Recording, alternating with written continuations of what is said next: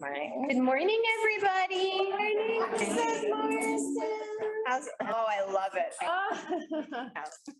I was a volunteer teacher my year at a college and I, No way. getting kicked out is also okay too. I've done that. All of the things. Except from not doing my car. From not making any. Got kicked out of. Press on it sometimes.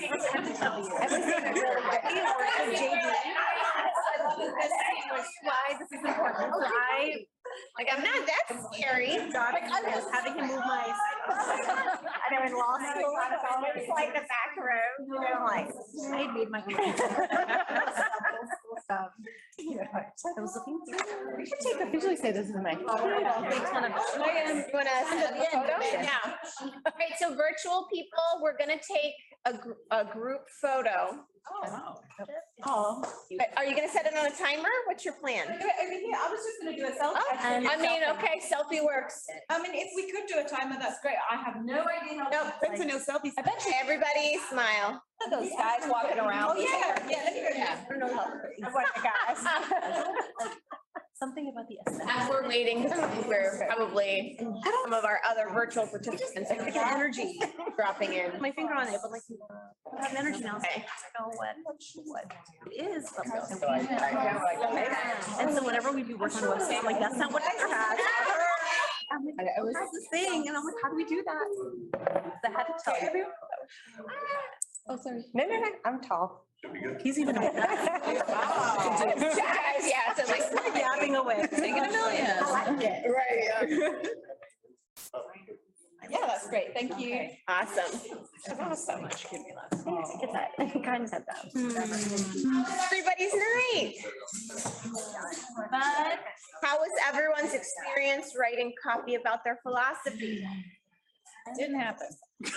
Oh, I, I- I mean, I appreciate the question. Now you're like, are we gonna have time? We have study to write it. Well, I hope it's right. But, yeah. I try, I mean, I was, I worked on the philosophy.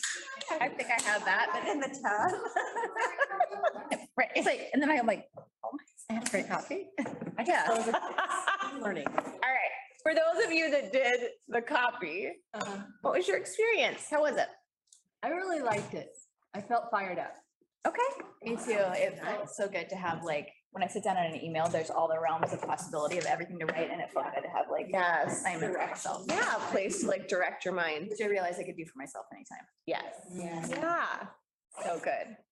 Um, I set my alarm at for six to write it and I woke up at seven fifteen. And so I was like, okay, I have fifteen minutes to write this. And it was a good exercise because I was like, what can I do? in Fifteen minutes, right? Because I wanted like this space to feel like really good about what I was writing. And I was like, what could just like come through me? And, and like, like, and I was like, oh my God, I can write an email in ten minutes. Like, why do I give uh, myself an hour and a half to write an email? You know? I also intentionally did that at seven thirty. I was like, okay, like, because I also will do that, and I was like, if I have ten minutes, like, what, what can I get out in ten minutes, or even if it's for revision, that it's an initial start versus like this whole thing of like, I have to have this block to write copy. Yeah. Um, and that was really helpful for me to see like, get out of the perfectionist. Yeah, just get it out of you. I remember my first round of two hundred K. Stacey, I think she basically said it as a challenge, like if it's taking you more than twenty minutes to write a post or an email or something, like it's, you've got something, a thought, right? And you've got to work on that. And I worked like so hard the first, because I mean, I was the person who had like twenty half-written drafts. Yes, I was that person, right? And so I think the exercise of just like get it out into the world, just write something and get it out. Yeah, so valuable. So for the first part of this morning, we're gonna just share copy. So people who've written some of their copy that want some feedback on their copy.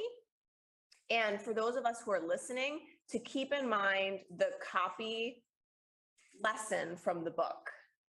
I have the don't know if you have the pages. Copy list. It's like everything that Stacey teaches, like don't use coach speak. Yeah. Don't talk down to people. Oh. All of the things that like can sort of accidentally happen when you're writing your copy. And so for the rest of the room to be listening through the ears of that frame, through the ears of the lessons that we have learned through copy, about writing copy in the book, and then providing feedback. Um, the other thing, I think Stacey talks about like being, being meticulous, or I think yesterday she was saying she'll like go through and look at something like ten times or whatever it is. And I think for anyone who's like studied or, or heard a lot about copywriting, there's this, like, you've got to just say very few words, you've got to cut it down. And I think there can be truth to that. But then you also want to keep in mind like your brand voice. Because something that like was such a journey for me was, I think Stacey's brand voice, very on brand for her. It's like, the moment I thought of it like this, it was very helpful for me. I feel like Stacey's brand voice is like when you walk into, if she were a store in the mall, it would be all white. And then there's just like very few items on hangers, right? And so that like the, her style of writing is very in line with her brand. Whereas for different people in this room, your brand, like, I- I think it's useful to think like, if I were a store in the mall, what would my store look like? Mm-hmm. And then what is the brand voice of that? How does that come out in writing? Mm-hmm. And so I think, you know, there's, I have colleagues that are making tons of money, but they have a lot more words. There's a lot, it's a little bit like chaos, right? And I think their store in the mall would be like really bright and colorful. And there would be like a lot of things on hangers and that's okay. And then how can you just think about like, is it, it, can I make it just very clear to my audience what it is that I'm saying? So to, to keep in mind, like, we can have a tendency sometimes to look at what's written or what Stacey's writing because she provides us that glorious book, right? And then think that that style of writing is what we should be doing. Whereas it's like, we want to follow the principles, but honor our brand voice. Yeah? Yeah. Okay, so who would like to share? Or first of all, are there any questions? Yes. Yeah. In my brain, it just wants to be very confused about this philosophy thing. Okay. Like the difference between philosophy and process. Hmm. Will you help me? Yeah, I mean, I think it's like why it, it, your philosophy informs your process. It's, and, and you want to think about like, what are my values? What matters to me? What underpins, like, why is this my process? Mm. Like, what do I believe? I believe. Yes, and then the process is going to be what allows me to teach them like what I believe. Okay, easy, thank you. I found it helpful too of like, they're the mindsets you want to develop. Like, it's like, Okay, here's love some, that. I- Stacey's like, here's what you want to think. I'll just give you the thought.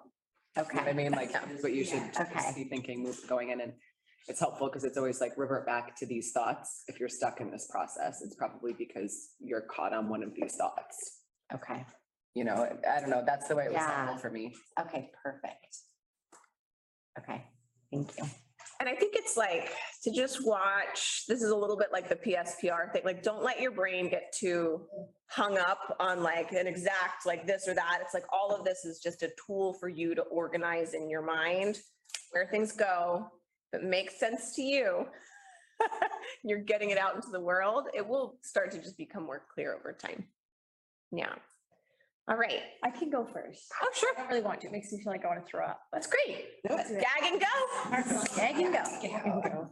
Okay, most of us think there are two ways to grow a business, either by going as fast as you possibly can, working as many hours as you can, even at the expense of your family, your marriage, or your own well-being. This is what we've seen modeled in our culture. Think Meryl Streep in The Devil Wears Prada. Go fast, work hard, be a boss babe, make money.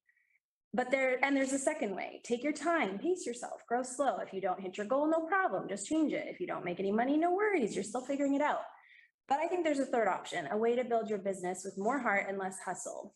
A way to work hard but not overwork, to pace yourself and make lots of money, to build a business that feeds your family, pays for vacations, but doesn't rob you of time with them in the evenings and the weekends.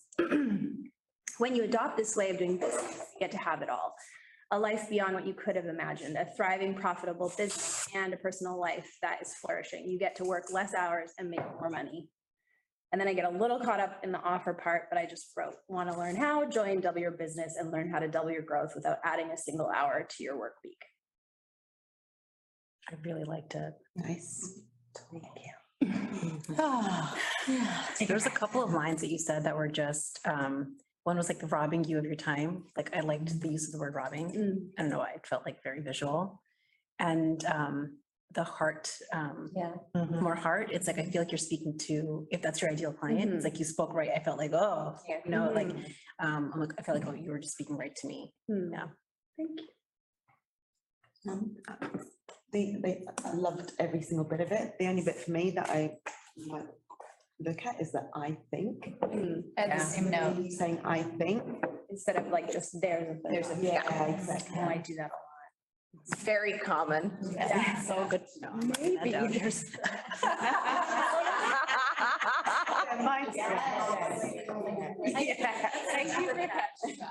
There's. And it got me, it's because I think that, oh, I don't want to impose my views. Right. And the thing is, they're reading our emails because they want to. Yeah. What you're doing, yeah. And so when I get Because you're writing it. Yeah, so when I say like I, um, you know, you may think, or most people say, or things like that, I have to like, when I go back and read my copy, I'm like, why don't I just say what I think is Yeah. say? Mhm. Or why don't I just say what you may be thinking? You know what I mean? Like, um, and just say, because then you don't, I think what she uses about the adding in extra words or the fluff or whatever, mm-hmm. like I, I'm the same, by the way. I write mm-hmm. double or triple the amount and then have to go back and like, edit, edit, edit. I don't really need this or this or this. But overall, the feel of your, of your thing was, it was just like a hug. Oh, mm-hmm. And it was like, I, I could feel the love that you have for your friends. Indirect. Thank you. Yeah. Yeah, I think an- another thing, beyond the I think, blah, blah, blah, right? That you'll often see is people will word something as a question. Mm-hmm. Like, could there be a third option? Yeah. So that's like another thing to just Yeah. watch for. Mm-hmm. And I, it's like, we've been socialized, particularly if we've been socialized as women, right? There's like a certain way to communicate, a certain way. It's like, do you think maybe? yeah. Right? So just be aware of that. Mm-hmm. I'm curious what, like, it's a little bit like, where is their brain going to argue? Hmm. And how can you just answer it here? Yeah, there was a part of me that was gonna go into like, this sounds too good to be true, or maybe this sounds too good to be true, or something. Yeah, it's, it, like, it's useful, and I think Stacey might have it in a copybook, but it's useful to just think about, like, your reader Mhm. as they're listening through and they're hearing it and they're like, oh, that sounds so good. Like, it's almost like it's inside of them, their heart, right? They're like, oh, yes, that sounds so good. But their brain, like, what's the thought where it's like, yeah, but, all right, like, where there's something there. So I would just go back through and almost mm-hmm. sit in the like seat of your reader and then just ask like where might their brain have a thought and then it's like the next line of your copy addresses it mm-hmm. and i think that's like when when you can be that seated right in their mm-hmm. mind they're like oh wait she's i just thought it now she's like addressing it here. Right? And then by the end they're like i've just got nothing. Like you've just every single thing. And there can be some where you're just like, the entire point of it is just painting a vision mm-hmm. and building desire, and you can be a lot more like sort of snappy thinking about it, like what's the objection? Yeah. You can play with different styles of it, but it's a good thing to think about is like getting in front of where will their brain argue a little bit and what would I want to say to that if I were just sitting in front of them? Yeah. So almost like if it sounds too good to be true and then talk about like it, the kind of what we were saying yesterday about like it's simple, but that doesn't mean it's easy. And I'll walk you through the process, like something that just kind of speaks to that objection. Or even I have a simple process. Yeah. Because like, my, my only question would be like, wait, but how? You know, how you said, okay, it's Yeah. heart centered, you don't add an hour to your week. I'm like, yeah, but, but how would you do that? So the join. question is like, I have a Yeah. process. Right, You don't have to give them, tell them the, Yeah. um, I'm like, don't worry, I have a course, something like that. Mhm. Yeah. But I think that's where you could even give like, the- like, you know, the, the what, right? Maybe you talk about a certain tool or something, right? You bring that up. You don't teach the tool, right? But it's like, this is how, or this, well, this is the, like the what, right? And then you'll learn the how of it inside. Okay. Can I ask a question? Yeah. Even though I haven't, you know, the, I, I know one of the places that I get tripped up or what I do, and, and I'm like, great, because I, I know there's a lot of room for growth if I've been doing this well with this block, or not block, but this issue. So since I work with um, multi-passionate creative people, which means like right now I have a muralist, I have a writer, I have a lawyer who's in a band, I have a, you know, landscape architect, like they're not all one thing at all. So I tend to, in my copy, talk about your creative dream a lot, like, which is vague, uh, may, thinking maybe they'll put their creative dream in there. And then sometimes I'll just bullet point like, you haven't started your podcast yet, you know, in all different options. Mhm. Um, and somebody gave me, I feel like I struggle with that because if I was just writing to people who weren't starting their podcast, it would be so easy to just talk to them. It seems like it would be. Um, I'm sure I'd have thoughts about that too, but um, somebody said, well, what if you did like a, a theme? Or what if you, because I guess where I'm getting a little hung up is if I'm talking to my one person, like right now, I'm thinking one of my great clients is a muralist who's actually transitioning from like, she's gonna quit her marketing job because her mural business is taking off since we started working together, which is so fucking gratifying. But then like talking to just her and then people go, well, I'm not a muralist, so she's not talking to me. Does that make sense? Yeah. So what is the common, like, The, the blocks are the common, you know, they're not, the, the lack of confidence, the procrastination, perfectionism, overwhelm, not knowing what they're gonna do, not knowing their next step. Same blocks, you know, but for a creative project.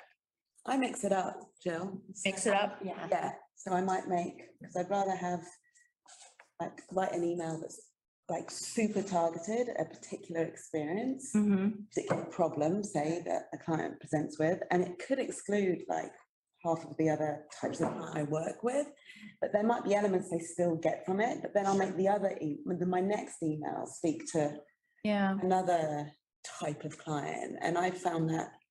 So maybe nothing's going wrong, because that's kind of what I'm doing. I'm kind of. Yeah, I don't know. Sounds like nothing's going.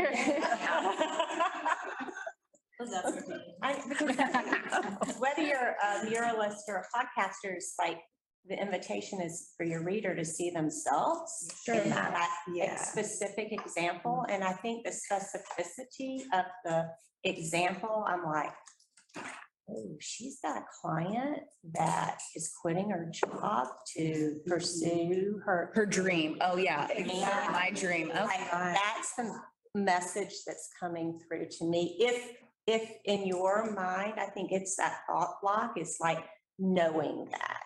It's possible, like, When you're writing it, you're like, I am giving the specific example for everybody. yes. You see what I'm saying? Yes. In your mind, it's Mhm. inclusive, but the example is the specifics, that energy. comes Yeah. Right. I want to add too, I think it's interesting in my coaching, in general life coaching, I do a lot with subconscious patterning and meditation. And one of the techniques we use is sometimes it's easier for clients to not have the specific situation in themselves because they're so emotionally attached to it. Yeah. And the subconscious patterning is habitual in that. But if they can see it in another situation, like a teacher became a singer, it's, there's no emotional attachment. So it's mm. actually easier for them to be like, oh, I want that. Right, which is what I see in the group, right? It's like people that are not doing, doing totally different things, but they see somebody else have a Yes. breakthrough and they're like taking notes for themselves, Yeah, Yeah. like in this room. So, yeah. Okay. Well, and I think it, like, it could also be fun for you. One thing that was like useful for me, because I don't just coach coaches, I coach any service-based business. So I have like a bookkeeper, a marketer, like my mastermind has a lot of different types of industries. Yeah. And like my brain could go to, like, and I sometimes see, right, like some of my friends that just coach coaches. And then like they can be so specific. Right. And my brain is like, ah, like I want to talk about the trends in the coaching industry and I want to do all those things. But I'm like, oh, okay, like one, I have to manage my brain around like, where do I, like, then I can see like I'm able to talk about things in a certain way and a broader because I'm like really just covering entrepreneurship and this particular type of client Right. that feels very wild, very spiritual, like that's my person. And so I'm like, oh, but I can cover so much more for my specific person Yeah. and like doing ITC on that to like fall in love with like what you're able to do because of that. Because a lot of times we can be like, oh, it's like I'm limited in some way versus like, what's my like amazing angle? Mhm. And for your person, if they like all know that they're like a creative person, because I think I've heard people get coached on like using the word creative before and like the person coaching like just didn't understand that word. It's like, no, no, no, like how, what does that, what does that mean? And I'm just like, oh, I was like an English major that got told I had to go into business. So I was like, I know what that means. I would understand that copy, right? So you just have to think like, would my person get it? And that's all that matters. Yeah, okay. Jill, you, this is Nancy. Like, you coach multi-passionate people, right? I do. So my assumption is like, I, I think like you don't have to get specific because they are your best client. Nancy keeps dropping the truth bombs in here. Yeah, no, that's, that's right. And, and I did a little poll within my two cohorts last night, just said, you know, when you came to me, do you think it was because, was it the multi-passionate creative or the creative entrepreneur or I forget what else that I asked? And, and it's- everybody said being seen as a multi-passionate creative and, and not making that mean that I'm wrong or it's a problem, like knowing that there's a way that and you're that way and, and you're doing it, you know, is, yes, so thank you, yeah.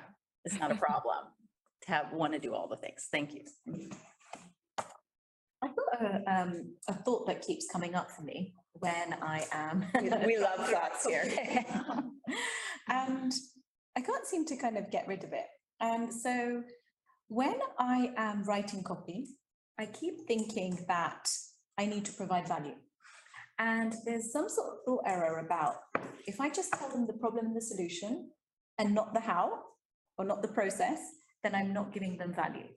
And I think there's something about it that I feel that I'm withholding something from them or something like that. And I know technically that's true because they're going to find out in my program, but it, there feels something icky about that. And I kind of don't know what that is. What if the problem, knowing the problem is the value? Yeah. Yeah, like feeling seen and understood and like someone gets me, like that's actually really valuable to a person. Mm. The other I feel that, like it's not enough, maybe. And I think maybe there's that, that thing where I've gonna give it, all. I think because one of my, my thing, my tendencies is to overgive, it's to give like everything and. Can we just shout? Okay. So when the patient comes in, right, and they have a problem, and you listen to them and you hear them, and then you provide the diagnosis and the treatment plan. They haven't taken the medicine yet, they haven't had the surgery yet, whatever is in the plan, just them knowing, she knows my problem. She, um, she put, like, I have all this going, she like, she was able to synthesize all of that into one diagnosis, and she has the treatment plan. She has it, she knows it. I don't have to ha- take the medicine yet, but just knowing that my doctor knows me, she gets it, she has it. That is value. Now, you don't necessarily have to, you could open up your computer, print off the, the medical article in the journal and say, this is the, the solution and hand it to them. And then they'd be like, oh, everything's in here? Oh, great, right? But that's, no, they need you. They need your expertise. They need your guidance through the entire process in your coaching program, right? To get the actual treatment done, but just knowing that my doctor has the diagnosis, she she has the treatment, that is value, period. Yeah, to piggyback off of what Kimmy was saying is that I think I have to remind myself all the time is that the best way for my client to be helped is to work with me, not for me to hand them my tools, because the tools aren't the magic. It's the aha moments that come from the process of working together. So like when I give away too much of my tools, I'm actually doing them a disservice Yeah. because that's not where the magic happens. Like I'm serving them best when I help sell them into my program so that that's where you serve them. Once I heard Stacey say that, Jessica, once I understood that, like, oh, the, really the best thing I can possibly do, like for webinars, isn't go like, value, value, value, value, if you want to buy from me, no, it's like value, value, that like the selling, when I'm like, oh, the selling is just as important. Because that's where the real transformation comes from, what Jessica just said, but that, when that finally clicked for me, I think it was after I watched the webinars. Of course, I was like, oh, okay. Mm. Yeah, that really resonates, though, I'm doing them a disservice, because if I'm trying to serve them and I'm thinking that Because it gives them a false sense of security. Mm. Yes. Like, oh, she gave me everything. I can just go out and do it. But we know that they can't. We know that they need us. And they will literally go out and try. If you give them everything, all that, they will go and try and they'll fall flat on their face. And then they're back in your next webinar, like, and then you're giving them another, and then they're gonna go. So the best thing you can do is let them know, I have the solution, and then sell it to them. Kathryn's in my head about the best client thing here too, because I love to think about my best client. I'm so compassionate towards this person. My best client does think that like, just give me the information because that's what they're taught. They're like, the mm-hmm. more I know, the more I have your tools, then I can do it. And so they they have that how greed. And if I mm-hmm. feed into it in my emails, in my in my posts, in my consults with them, I'm actually not serving them best. Like I, my best client needs to be told and can and sold into the program. Mm-hmm. And I love even, Kimmy, I'm guessing, were you a doctor? Yeah. Okay, when you started and I, I saw Priyanka, I'm like, oh, the do- there's a bonding moment happening, right? About the doctor. Think about, like, I loved that analogy because with the diagnosis, like, if I had something and I, and the doctor's just like, here's the book, I'd be like, I don't want that. I don't know where to start, I don't know what to reference, like, can I just keep coming in for the treatment? Like, let's do that one, right? And so you want to think about like your best person does want that experience. Yeah. And I think I need to get rid of, I'm withholding something. that's, that's. Right. Because I'm not, I'm actually, this is the giving. Yeah. What if it's an invitation too? Instead of I'm withholding, I'm inviting them to come in. I'm not just handing them the tools and they're gonna fumble with it. I'm inviting them to come in and learn with me so I can equip them. Mm-hmm. Yeah, I think it's. Oh, sorry, the other thing I was gonna say is, I'm just thinking about like, going off of Kimmy's example, you know, when um patients come in and imagine like pregnant for the first time and they're about to have a baby and they're gonna go into labor and there's a lot of thoughts around like, what is my labor experience going to be? And maybe there's fear and they want to research on the internet to like Google all of the things of what they can do. What we get to do as physicians is we get to tell them, yes, there's like, of course you're scared and of course you might be nervous. And like, this is how I've got you. Like, you don't have to worry about anything. Every single step is taken care of. Everything has been thought of. You are held completely. Like, mm, you don't have to Google anything because you've got me. Like, I'm here to hold you through the whole mm-hmm. process. I think That's you're the don't don't Google anything. anything. Don't Google.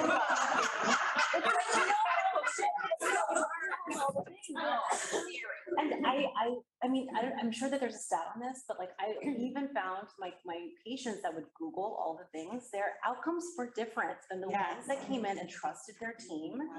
Their outcomes were different and. It's the difference between advice, like giving friendly advice and offering a transformation. Mm. That's the way I think about it. Like, yeah, I could tell you like, do this. It's like light, friendly advice versus come inside and create long-term transformation. That's so good. It's also like, I think of it like the, we could have gotten, well, we did get for six months, because it's my first round, all the tools of this two hundred K mastermind, the book and that. I didn't have any of the transformations that I've had being here on, like, on the calls, in the room with everybody. Yeah. Mm. Yeah, one thing, I had like a very powerful experience earlier this year, that, like changed my entire like strategy around how I was marketing. And it like, this might be, I'll just offer as an exercise for you to think about. There's a lot of people online that are giving a lot of information and value and they're not selling. And mm. one day I sat with, who do I want to buy from? And I wish they would help me say yes. Yeah. And there were like two or three people I could think about that I follow them and I love that. I'm always watching their stuff, but they're not selling me. Mm-hmm. And I like got to the point, I did this self-coaching exercise where I just got pissed. Cause I'm just like, I want to buy from them and I haven't overcome my own objections. And I wish that they would be doing these things for me. And I like sat there and I listed out every single person. And I was like, this is what I want, I, this is what I wish that, that I could like hear from, this is what I wish they would say to me. This is what I wish I could see. This is what like, and I thought about like, how do I want them to create desire for me? Right? Like there was this um woman who was offering like a sex coaching program and she, she said she had a retreat and I'm like, I want to see video. Like I want to, I want desire. I just want to be like, I just want to see the experience. And I think for me, at being seated in the, the place of like, that was very helpful for me, where it's like, I don't want your free, I want to buy and I want you to create desire for me. Mm-hmm. And you're not doing that. And for me, it was like, when I got to the point, for me, it was very valuable to get mad. Because I'm just like, I really want to be spending money with these people and they're not helping me say yes. Mm. Oh. And they have like hundreds, like, you know, tens of thousands, a hundred thousand followers. And like for them, it's like their audience is so big, but their ability to sell. And for me to get to the point where I'm like, oh, okay, but I want you to sell me. Yeah. And there's so many more people in your audience that want to buy and you're not helping them. Mm. Well, even that idea of like, I want my objections to be overcome. I'm not like holding them up against you, like, let's fight. It's like, I, not convince me, but like, tell me how I don't need to worry about these Yeah. things. So that I can give you the yes I want to give you. Yeah. It's, and I think it's like, you think about objections very differently. If you are thinking your client's a no and you have to pull them to a yes, you'll have a mm-hmm. very different experience than like, your client is a yes. Mm-hmm. They just have a little no that they want help. Right? So I think it's useful, like if you ever get that way in your objections, like your client is a yes, they just have a little, like they need your help, but there's just this little thing. So is it different than with something like maybe a paid? I think I'm thinking of Stacey's, um, didn't she do a paid, um, consultation week or, or or there was something? the consultation. And, and, and so she really, she did get. Higher Offer consulting consults. Yeah. Oh, yeah. Offer week? Offer, week? Offer what, something, but was paid. Higher converted consults. Maybe that, yes, okay, it was They consulting. still sold hard in that though. At the end, I think oh. there was like a, yeah. I'm gonna watch this for half an hour. and I was Two a hours higher later. converting consult. Yeah. in like on that webinar. But what I will say is is very helpful. I also think for this is like obviously she goes through a lot and but you don't get like the entire process of consults like on that webinar.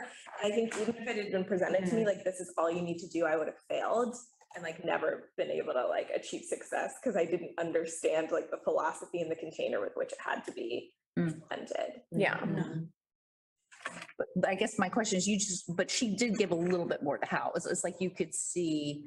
Not really. Not Very much. Uh, Very much. no, I, I thought she just kind of changed all the wording. No. I can't remember. I mean, there was actually high converting consults was probably a webinar format. I do remember it might have been, was Offers Week a different thing? Yeah. I remember her, I remember her saying with that, she was like, I'm not even thinking about, but I think that was more like, I think she was teaching some two hundred K stuff in two K and she was just like, I'm just giving it all. Yeah. Just like giving so much value. And this is sort of going back to my point yesterday, like, it's not like you have to hide. There's are people that make a lot of money, but they, they give like a, a lot of how, but then they like sell you Yeah. very hard on coming in. Yeah. Okay. And she- I mean, she did say that her, she told us her conversion on that was lower. Yeah. She wanted it to be. I don't know the relationship between that. But like higher converting consults is masterful. It is, because yes. She does not give anything away, but you walk away, I know how to do consults. And you see that, yeah. Yeah, it was really good. Consults, Oh, I have to buy two K. I love that you just said that. You walk away going, I don't know how to do it. Not taking that.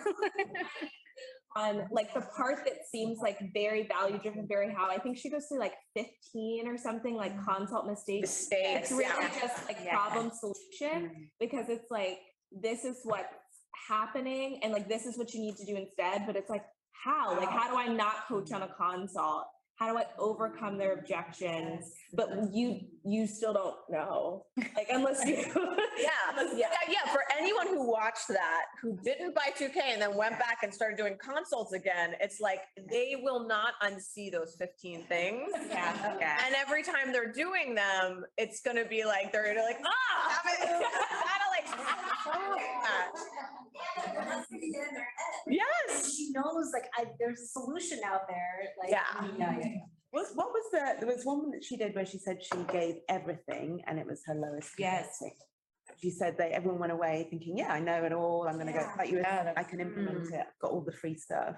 And that was her lowest. It was one of the early webinars, really early. You're like, I don't know what it's like coaching. Can't convert. Maybe that's why my webinars are not conducted. Giving a lot. Oh, well, I'm doing that too. Yeah. Yeah. Well, and I, again, I think it's like, if, for you, if you think the value is in just like, here, just like, here's the book, here's the complicate, here's your complicated diagnosis.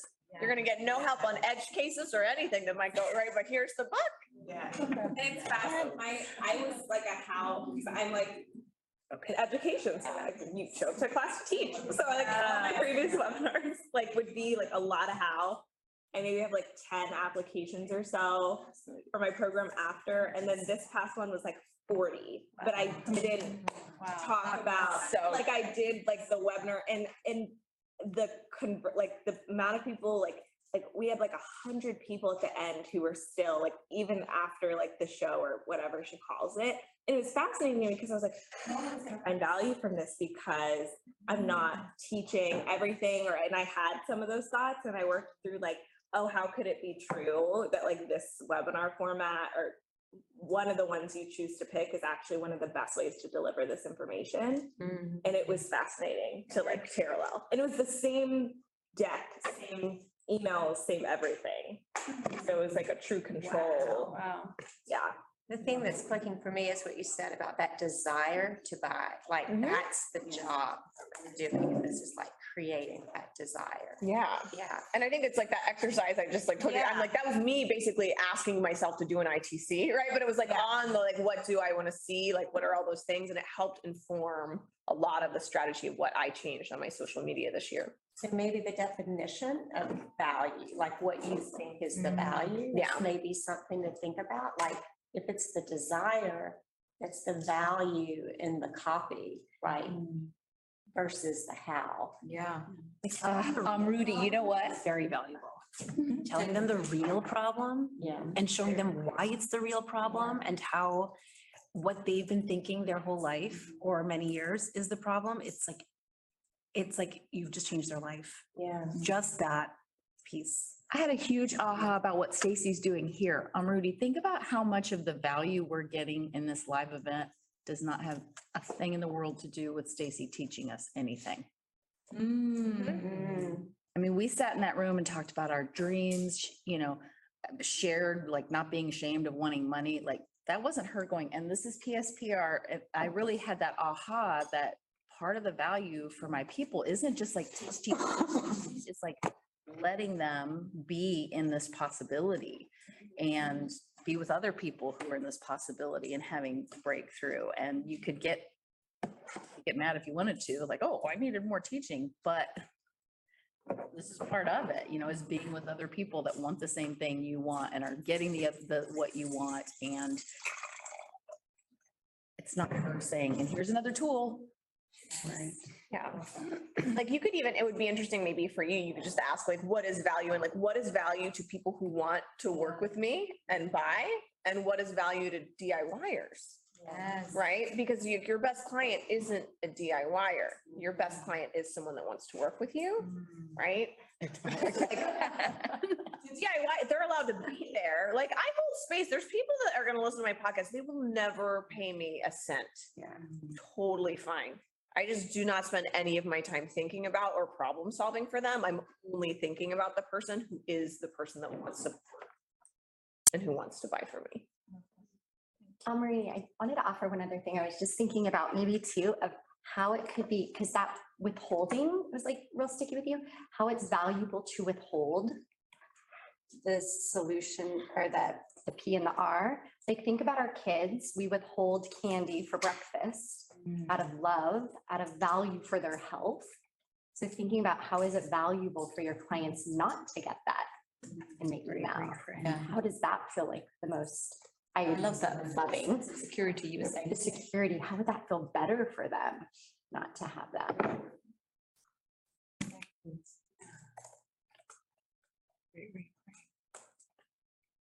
Who else has some copy they want to share? Let me pull it up here. Hmm. fifteen minute email. Yeah. Okay, yeah, here we go. I don't have a call to action that I did not get to, but if there's any ideas, that would be helpful. Okay. Yes, you can build your dream life, love, and I will help you do it as I have built my own. You get to decide that it's inevitable that your script is selling to HBO, that your practice is going to be full of dream clients, or that your music will heal millions of hearts, that your voice will change minds and spark movements that move mountains, that your one-woman show will make the Times Review, to become the best and truest version of yourself, to live a life that is so reflective of your truest desires you pinch yourself, to finally feel alive and free in your own body. I have helped hundreds of women create results just like this, but I have a secret for you. Maybe you know it, but sometimes I need reminding too. It is the naked truth about your dream life. No matter how beautiful the dream life is, love, you will feel pain. You will lose people. You will lose your way. You will be triggered as hell. You will question who you are again and again. You will find new ways to hold yourself to impossible expectations. You will have dips, growth pains, and ruptures because you are human. And this being human is messy, heartbreaking, salty, and clunky, and as much as, as much as it is graceful, jaw-droppingly, heart-achingly beautiful. And you will always be invited into new desires wherever you arrive. The yearning does not end. We are always growing, we are always becoming, we are always being invited into new versions of ourselves, new possibilities for who we get to be here, how we get to play here, how we will impact others here. The process never ends, and you may never get to the place where you arrive, where you don't feel complicated, messy, hard things alongside the beauty. So one of the most important things you can learn to do here is to feel it all, to be a yes to all of it, to stay so firmly planted in your body without bolting, without protecting yourself, without disconnecting. You can feel the depths of the ache and the highs of the ecstasy without letting it stop you or even slow you down. In order to truly feel the beauty in the life you are creating, you get to learn how to dance with the heartbreak, the shame, grief, guilt, and rage in a way that helps you to learn and grow instead of shutting down. In order to fully receive your dream life, you will get to feel all the feelings that have prevented you from receiving it so far. And as you continue to rise, you will be asked to go even deeper in what is asking to be felt. Are you willing to do that? Because how much you allow yourself to feel is in direct proportion to how good it can get. Hmm. And in my work, we work on learning how to metabolize all the feelings you have been avoiding as they are showing us what needs healing and what can start to set you free to go even higher. How good can it get? How good can you let it get? It depends on how much you are willing to feel. I still don't have a call to action. I would put that last part like at the beginning. Yeah. Mm, At least one line, Yeah. mhm, like the, the one that was maybe three lines back from the top. mhm. Like how good can it get or whatever. How good are How you? good can it get? How good can you let it get? Yeah. It depends on how much you are willing to feel. I would put Yeah. the. Yeah. Yeah. And the, the line, I thought it was stunning, stunning. I mean, I'm- I'm in awe and it felt very reverent and all of that. And the one thing that stuck out for me was the first time you say willing and the line above that, like, if only, you know, are you willing? Sounded like a, a little too much of a challenge. I Like confrontational. About when you're willing. I would say, are you ready? Okay. Something like that, just. Or you are ready. You know, shift, shift a word. It was just a little like, I'm not sure I'm, I'm willing to go. My heart has been broken so much, I may not be willing to do this again. Mm-hmm. But, you know, something, just a, just that one word I would Could it be? Um, well, the line before it is, as in you continue to rise in new desires, you'll be asked to go even deeper in what is asking to be felt. But you are ready to do Yeah, that. you are. Yeah, Yeah. So good. I think Yeah. there's like Much more empowered. a a thought also from some pe- like, like that, like, that I also have. Like, You have, we have this limited capacity to feel. Like, especially if we've previously experienced like really hard challenges, like, oh, I couldn't like do that again, or like, I can't take more. So I think that's really encouraging to hear, like, you're, you're ready for You're that, like, you're ready ready for even that next.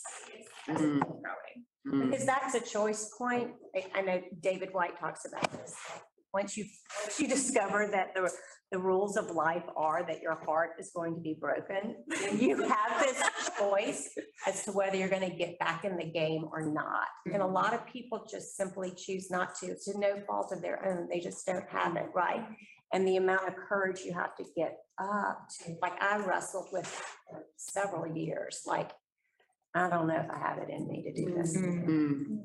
You know, and the seriousness of what you're talking about, I think it's like, come on, like, you know, it's more like, let's take a baby step together. I've got your hand, you know, kind of Mhm. thing.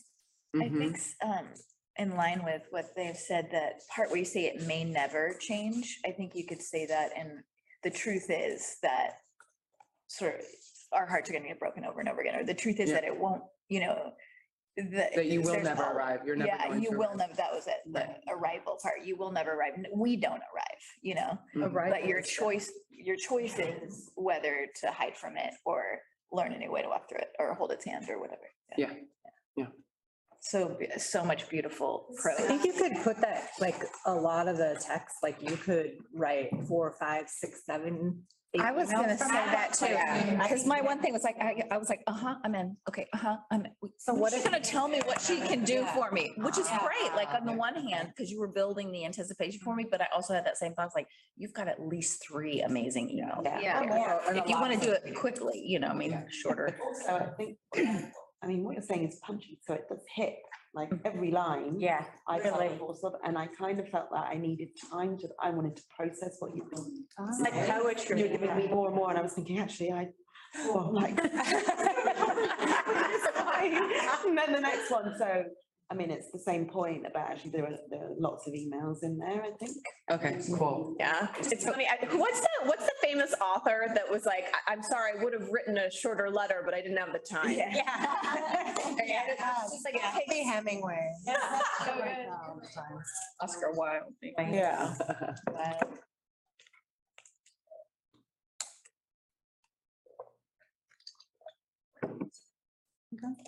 Um, oh wait, we have to. Um, okay. Also written this morning, so not hard edited. Do you ever have those moments where the people around you are talking about something and the group all agrees, but you don't? Or someone interrupts you to tell you why what you want isn't realistic, or assumes you're okay with doing more than you're actually willing to do? And you have something that wells up inside you that you just need to say. That's when the tension comes. Like there's a kitten and a lion and they're just wrestling inside you. Your lion heart wants to share an idea or an opinion that's different and your kitten, she wants to hide under the couch where it's safe and watch people's ankles walk by. We think that believing in our big ideas, or speaking up when we have a dissenting opinion, or saying no, or prioritizing what we want, or being in love with ourselves and our lives. We think doing all those things will make the people around us smaller. Of course we do. We've been taught those things all our lives, but there's nothing wrong with us. There's nothing wrong with us, but there is another way. You can let the kitten inside of you just hang out and watch from under the couch, and you can also let your lion heart lead. You can stop hiding your brilliance tomorrow, today, right now even. And even though it feels harder at first to speak your mind or say no, or prioritize what you want, or talk about what you're proud of, it actually makes life so much easier. Because you realize that no one but you can diminish your ideas and your voice. And what you want, it's really nobody else's business but yours. It's a choice to believe that you're the only one that gets to decide what you want, what you like, and what you have to say. It's a choice to let your lion heart lead, and the world needs you to make that choice. Because just like awkwardness can be contagious, and I know you know what I'm talking about, your lion heart can be contagious too. Message me now and set up a consult for six months of coaching together. I can help you get past the hard part. You'll learn to use your voice instead of apologizing for it, train your brain to work for you, not against you, and learn a process to put your ideas into the world where they can super bloom. Your lion heart is right there under the surface. Time to let her out. Hmm. Y'all are good writers. Was it times where you use like we or us, what would happen if you changed all of those to just you, like you're writing it to that one person? Is that the condescending? Does that feel condescending or no? Because you do it at the end, so what's the difference? Like you switch into like just talking to the one person about three quarters of the way down. Yeah. Like what if it was just? the whole time. There was one part where you said, um, the heart and you said it will make your life easier. Something like, there was like a line where you said it'll make your life easier, it'll be something easier. It's harder at first and, but it's actually. I, it was- it was like with the heart and then you said it'll make your life easier. I'm trying to think of what the line was, but, um, I didn't know what you meant by easier. Like I wanted to know what is the value that, um, they get from working with you. It's almost like you just Mhm. insert it right there. Yeah. And it's not that I want my life to be easier, it's that I want this like bigger life or what, you know, like that result that they're gonna get Yeah. Mm-hmm. specifically. So what you want to hear right there is mm-hmm. specifically what, what is easier? What, like, I get to, I, it sounds so good, and then what will my life, what will it be? Yeah, what will my life look like? Like when the question is sell them on the result they'll get when they're sold on your philosophy. Like what is it? I that- feel like there's a little that? bit Yeah. more that you could describe there. Other than just Specific, that I could use my voice, like I use my voice and then what? Like I What's the invent value of Tesla, that? Right? Like that whole Yeah. picture you painted yesterday It's of like, she was, ta- this was oh last round. Because I, I remember at that point, my brain logged it and I was like, oh, for an idea, for like the person, they're like, that's not easier. Right? Like Yeah. that's where their brain would be like, that's a no. Okay. Like, right, and, and then that's where you would want to be like, okay, like they, they're gonna say it's not easier because of this. Yeah. But I, maybe I misinterpreted, like what, Here's what I'm trying. To back to that part. What I'm trying to say is like in that moment, it's actually harder to like hold all your shit under the surface. and Yeah. Creates all this Mhm. tension. Yeah. And it feels harder in a moment to like speak up, but afterwards it's like, you know, Yeah. when you build the muscle and Yeah. you can do anything, right? So that's what I'm trying to say with I that. wonder if it's almost like you get to be more authentically you, like the, you know, when you're like trying to um operate from like a hidden place, you're actually hiding. Yeah. Like who you actually are, which is really hard to do. We think it's easier, but it's like actually hard. Yeah. And what I wonder whether what you're mean, what you're trying to say, and tell me if this is true or not, is like when you actually are being more you, you're like letting the real you out. It's easier, but like you get to be more you, which is, I wonder if that's what they want. Yeah, there's one part of the philosophy of like, this is a muscle to build, and Yeah. then being more you is like then putting your ideas out in the world. You gotta first be comfortable with being you and saying what you think, and then Yeah. that's like step one before you actually like put whatever idea into the So it may be useful in that bit where, where they, where you say, um, you know, it's harder the first time. Maybe just, you know, when you, when Kathryn said it may not be simple, um, like if that's their objection, you can just address that objection there and then. You may be thinking, um, that, you know, that, uh, You may be thinking, you know, you may be thinking, um, uh, you know, this isn't simple because of the experiences you've had in the past, but this is how this process will help you, or this is how I will help you. So it's like just very direct to their objection, line by line. And you could even say, you think blah, blah, blah. Yeah. This isn't your fault, right? Like, this is just what people think. or- Yeah, it's like they might, they're not even aware of the weight, right? Of like holding themselves under the couch and Yes. ankles, Oh, right? yeah. And so I think it's like, if, if you like, if you're, if that post just like makes, builds their awareness of the weight of that, then every time they want to speak, they're gonna, they're gonna be like, I'm just watching the ankles under the couch again. Right? And so it's like, they'll just, be they become aware of the weight of it. And I think for so many people who are in that position, because it's the only experience they can remember, they don't understand it's a weight. Yeah, yeah, Right? yeah, absolutely. On, the- I thought at the end, like, you know, book a call with me. Like, I didn't feel like I needed to hear that you have a process or anything like that. Like you had convinced me in your copy already. It's just like, take this step. That didn't, and I always think too about what Corinne Crabtree says. She's like, where is your um, reader reading this?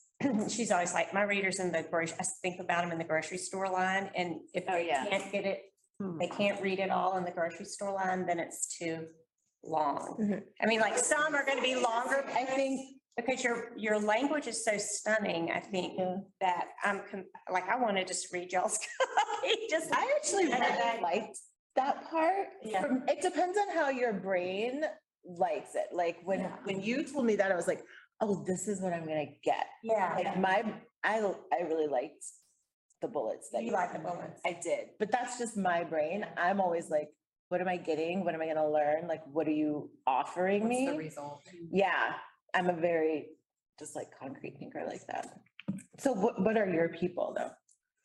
My people are, uh, they're women who, you know, my ideal client. Yeah, like what's their brain want? Yeah, their brain is, eh, okay, so they are in some form of leadership, like either they're serving a community or a family or a company or whatever, and they're serving all the time, but they have a lot of ideas for shit they want to do in their life, and they're not acting on it because they're constantly, they've been trained to make themselves small, put other people first, but they're, but they're fierce. They're like in mm-hmm. positions of leadership and they have ideas, they want to put shit out in the world, or they want to change something about themselves. So I'm trying to like break that seal for them. Mm-hmm. And so what they want is like an ally to help them get the muscle, like train their muscle and using their voice again. And they're also a little like mixed up about what they, they don't even take the time to figure out what they want because Yeah. they have been trained to like not have needs and not to serve and lead. They're strong, but they're also trained to like uh, serve others before themselves. So are they more like type A or not? Cause like Tara and I, like, I'm definitely more type A than, like, she's super easy. I don't know.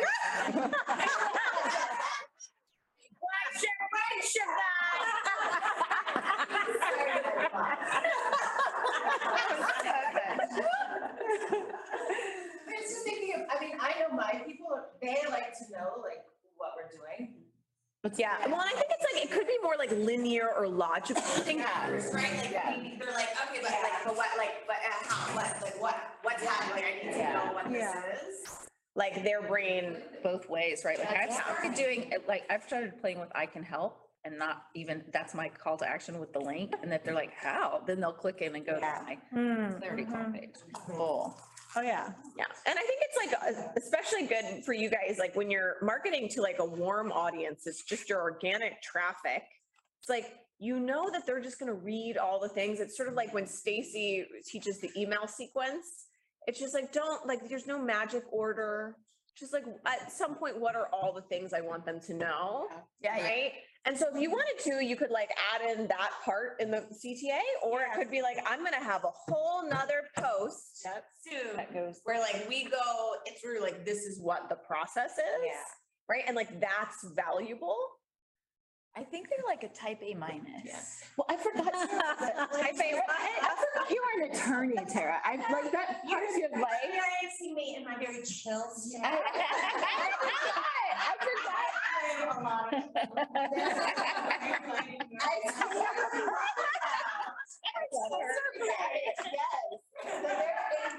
Yeah, I think either way. the- The copy that you had from there is good, whether it's there in that post or in a separate post. I just really resonated with that. I was like, oh, that's what she does. The copy meaning the like, The bullet. these are the bullet three points. things we're gonna do Yeah. together. That It's like, was helpful um, someone down, some down the table said, just try both ways and then see Yeah. which one Yeah. gets, gets, you know, gets Yeah. people to buy and they just, Yeah. fit. Totally. Yeah, So good. Thanks, y'all. And I think for everybody, you sort of just get to decide, like, y- y- you're gonna have your three essentials for this round of what it is. And so like you get to decide like with what level of rigor you're gonna like work on the copy. Copy's one of mine. I'll be honest, it's like I like have got, I've made a lot of money organically and it was like, I did pay attention to the copy, but like when Stacey talked about going line by line, never No, did that. But I'm now in like a Facebook ads group, we're going into cold traffic, so that matter, right? Like cold, tra- they don't give a shit. Like, it's just like, if you don't get it like really fast, like they go because they've never heard of you before. I hated market copy from my Facebook ads that did the best. Yeah. I was like, that copy is so bad because it's all mm. like bullet pointy and people it got. Yeah, less right, traffic, Whereas right. my heart story in my Right, email. Oh, People are what? like, Oh, Je- Jessica had unmuted. Something is, you just come right in. I can't uh see who's speaking, so I don't know who to address. Who's speaking? Uh, was it the, who read the email? Yeah, yeah. Marie. Marie, hi Marie. Right, right. Um, are your, would you say your clients are people pleasers? Like they would define themselves as people pleasers? I love the, um, they're less, well, they're probably recovering people pleasers, people that are like aware of that tendency, but they're also be- like leaders. Mm-hmm. So like, great, it's not like they're at the on the spectrum of people pleasing, they're like somewhere over here. Yeah, the reason I was asking is because my clients are the same. They're like, rec- they call themselves recovering people pleasers. Yeah. And one of the common objections that I see them have to me when I'm feeding them the solution is that I get it. I want to do the solution, but I feel bad. Like they aren't thinking about themselves. They're always thinking about how will me taking this solution from you potentially hurt other people? And is that worth it? That's the objection that I get. So I'm always thinking about that in my copy. It's like, how can I nip that in the bud and just tell them like, it's like basically address that fear. And do you do you see that a lot? Because what i hear is like i know and i want that but it's not i don't know if it's worth it to hurt other people. So there's so many different ways to address that. Try to say that at the end by saying like our human awkwardness is contagious, but also our lion heart is too. Mm-hmm. So like the world needs you, like the people around you will be able to do this too if they see you doing it. Maybe I need to say that more plainly. Yeah.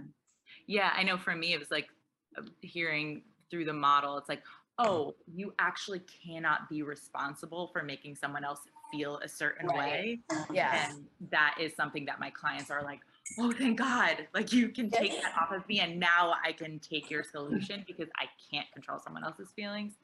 Yeah. I love the analogies you had though, really beautiful. Yeah, I think it's like, it would be interesting for you to think about, like, there's probably like a few different directions if you wanted to go a little deeper, right? Like you could just think about like, oh, it, I think you said it'll be easier. And it's like, but why do they think it won't be? Oh, it, it will hurt people, or whatever. There's probably five or six, right? And you could just think about one of those. You don't have to get to all of them, right? But just think about maybe one of the most common and then just knock that out at that point. What I'm doing with my, um, I put copy as one of my top three, but it's really like finding my, my voice, my consistent voice in the, in the copy. Yeah, and my client, like where those two meet. So. I also wonder, um, because you were saying that they put other people, um, like in front of what they, um, what they want and like they're the kitten watching the ankles go by.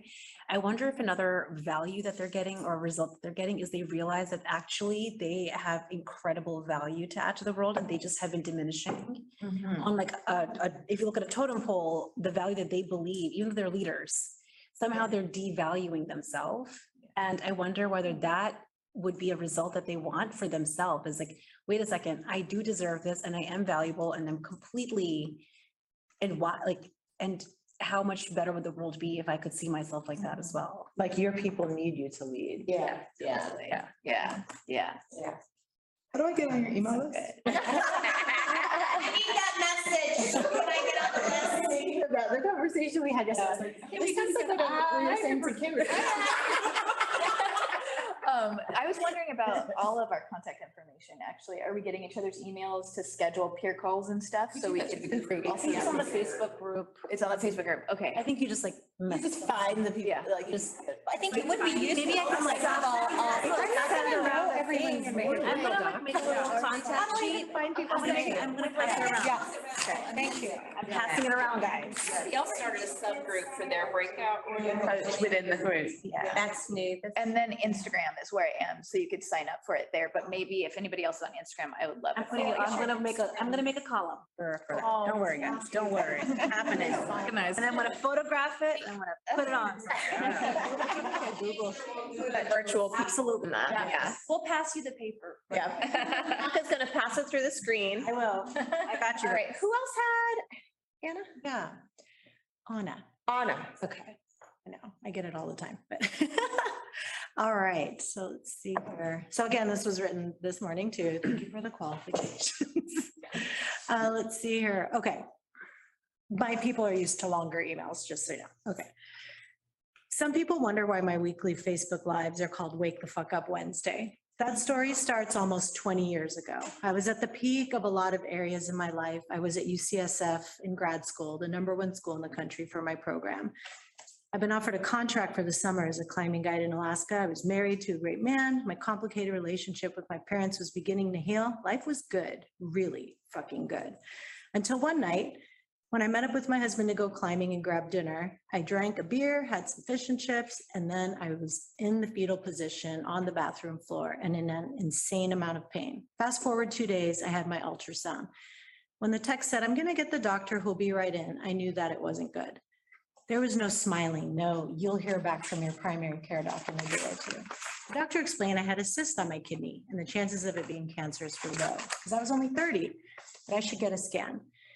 That showed it was clearly cancer, not just cancer, but one where only 5% of people live past five years. Everyone was shocked. And there's a lot more story to this, but we'll skip ahead of it and say I had a huge surgery, deemed cancer-free for several years, worked a dream job catching babies, learning to be a life coach, and getting regular scans each year. Ironically, this cancer was not my deepest awakening. It was at the start, but I missed hearing the calling. And then one day I got a different call that it might have come back. I happened to be in coach training at the time and out of a desperate need for support and my fear, I volunteered to be coach in front of the group. I opened up about my fear of dying and immediately started crying. I sobbed that I wasn't ready to die. My coach put on a timer for two minutes and told me I had until that timer went off to tell everyone in the room what I wanted to say, eye to eye. After two minutes, I would be dead. I stood up shaking from fear, but in the face of my impermanence, all my barriers fell down. And I surprised myself by yelling out, wake the fuck up. You're going to die and you don't know when. Don't live a life of regrets. If you want to tell someone you love them, tell them and love them with your whole heart. Forgive them, hug them, make love to them. Stop pushing away those who want to love you. Feel the anger and resentment, the hate and the fear, and then let it go. Stop thinking you can do it later or some other day. Wake the fuck up. You're going to die and you don't know when. We're all going to die and we don't know when. At the end, I was spent, exhausted, and crying with snot all over. But I said what I felt was the most important thing I could say in my life to that group. And you know what, Rebel One? That hasn't changed to this day. That's why over a decade later, oh, I guess it's actually 20 years later, but I'm committed to helping you wake the fuck up and never forget that we don't know how much longer we have on this precious planet. It's why I designed the Adventure Mastermind around becoming intimate with this truth and doing all the courageous things to know this in our bones and to get crystal clear about what really matters to us so we can live a life of no regrets for the precious time we do have left. In my opinion, if you live a life of adventure without the vulnerable tenderness that comes with knowing this life is fleeting and temporary, you're missing out on a whole new level of presence and joy and connection. Isn't it ironic that in thinking about our death, our life becomes more infused with life, with presence and love and kindness? But it's true. I don't want you to have to wait for a universal two by four like cancer to hit you upside the head before you start taking the preciousness and fleeting nature of this life as a sacred privilege every day. And before you know the unique purpose you're here for, why you were born in this body on this planet at this time in the world. So yeah, it's time to wake the fuck up now, because the truth is, you don't know how much longer we'll be here.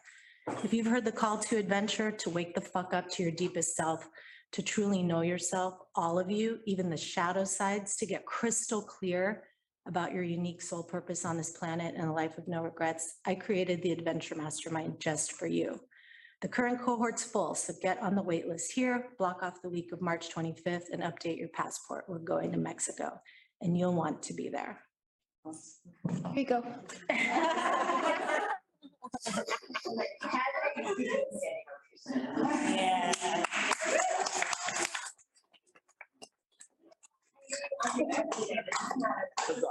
I'm like, That was really Yeah. vulnerable. It makes me want to update my passport. Yeah. My favorite line. Yeah. Update your passport. I was like, the pass. Block the calendar. Yeah, it's like been coming, yeah. Yeah. So is the, so where I'm at with this is like, that kind of thing we were talking about, like, I don't know if the problem's clear, but it was the calling. Like, if you feel some kind of, uh, which isn't really a problem, but it's like, I think the problem is more to help people identify, like, is that me? So whatever you put there, just make sure that it's like, they know it's them. It's like you're Does that sleeping make sense? through life, the way the fuck up. Yeah, yeah, Right? it's not like it's like I a mean, problem. For everybody, I think that's what's Yeah. like it's, everybody. we don't know how long we have. That's literally every single human being. Yeah. So like, as soon as you said that, I was like, this is for me. And I found and I just listened through the lens of like, what's for me in this message. I'm like, there's people I need to call right now and like. Right. Yeah, I think it's like, this is um, like the copywriting technique where you like say something like really like, what is that? And then you like tell them you're gonna tell them in a minute. But like, I actually think you could start with something about like the severe diagnosis or something at the, t- like, and I'd be like, wait, what? Oh, like, like, what if you knew, like, yeah, yeah, I, I, I. You could, you could either like pose it as like, what if you got a something and you had a five percent or whatever, I forget whatever that line was. You, you. Five years. Yeah, five years. I had a. Well, the two minutes, they give you minutes almost like, what if you? Oh, Two minutes. two minutes. Was that- Yeah. What if you- Yeah, like, two minutes say it. there, I'll go Yeah. back to it because that was. I like that. You could just say it. It's a little bit, it's the same thing. Yeah, I a like starting with either you on the floor, you know what I mean, or. Oh, like I was on the floor in the. Like, it's like, that's immediate, like, what, wait, what happened? What is that? And then it's like, I'll get to that in a minute or Yeah. something, right? Like a, a lot of times I'll start something with that. And I'm like, if I want, it's, if I'm telling, especially if I'm telling a long story and I want them to stay with me, I gotta I be like. say something like, like to the part where we were like, what? Like we have to be there, like I'll put it at the top. So that they, they're like, oh, that's, I need to, that's coming. Where is that part? What happens? Right? So that, that like, that way their brain, especially when we're writing something long, it's a useful technique Keep you. to keep people who otherwise, like, I think, I don't know, the average attention span is what, like seven seconds or something to like hold them because something like that is so impactful. And I think I was even thinking about this, like the difference between experiencing it with your voice because I felt your vulnerability. Um, is like, I was wondering for me, I think you could either like put a hook at the top to make sure people stay on for the long email, or you could do something where it's like a shorter piece of copy, but like maybe you tell the story in a podcast, like, because I think something like that, like me hearing your voice as you told that, like even like the moments where I felt your voice quake, right? Like that's like the moment where all of us come alive. We're like, oh, we can like feel the realness of it. So I don't, there's not like a right or wrong way to do it, but I think like when you're telling a really long thing, it can be useful, like to have a hook. And then when you're. Surprised, I'm still, I've told this story so many times at this point, but. It matters. Seems like stone content, right? Like that that seems like something like great in email, but that's like something when you'll you're need to have access to Yeah. all the time. So maybe it's like your keep me, yeah, Yeah. about me, whatever, like your sales page, but yeah. And I love that it just like immediately, and I don't, this is a side note, if it's like philosophy or brand or whatever, but like, I so appreciate, like, if you're imagining the store of what this is, do you know what I mean? It's like, you're a psychedelic coach, you're going in there, there's this spiritual essence, I'm sure, to what you're doing, you know what I mean? Maybe there's like the singing bowls, or maybe there's whatever, I'm just, but then there's like a sign that's like, time to wake the fuck up, right? And like, I so appreciate the dichotomy Yeah, yeah. in the, in the mess, you know what I mean? Like the dichotomy of that and um, I just so felt you in that email and your essence and what makes you so special as a coach too, you know, is your delivery, who you are as you do the work, you know, and I just felt that so much in the words and how you expressed it and and I don't know what that's like usable with with content, you I mean, the the the transmission, you know, this tr- transmission of energy, right? And it was just a really beautiful transmission. it's- in some ways, it's like almost, it's invitational and not confrontational, but like, wake the fuck up, could be taken as confrontational, not confrontational, you know what I mean? But like, to feel the love, right? It's different as the heart's closed. Yeah. Two things. One, in terms of the problem, I think yours is a little bit different because you're like, you have a problem, you don't even know it. It's, you're asleep. Yeah, that was, I was like, oh shit. That's the, I'm like to everybody, it's like, here's your problem, yeah. And the Yeah. other one was, I loved, when you were talking about in detail, the like storytelling of drinking a beer and fish and chips and like what happened right mm-hmm. before. Mhm.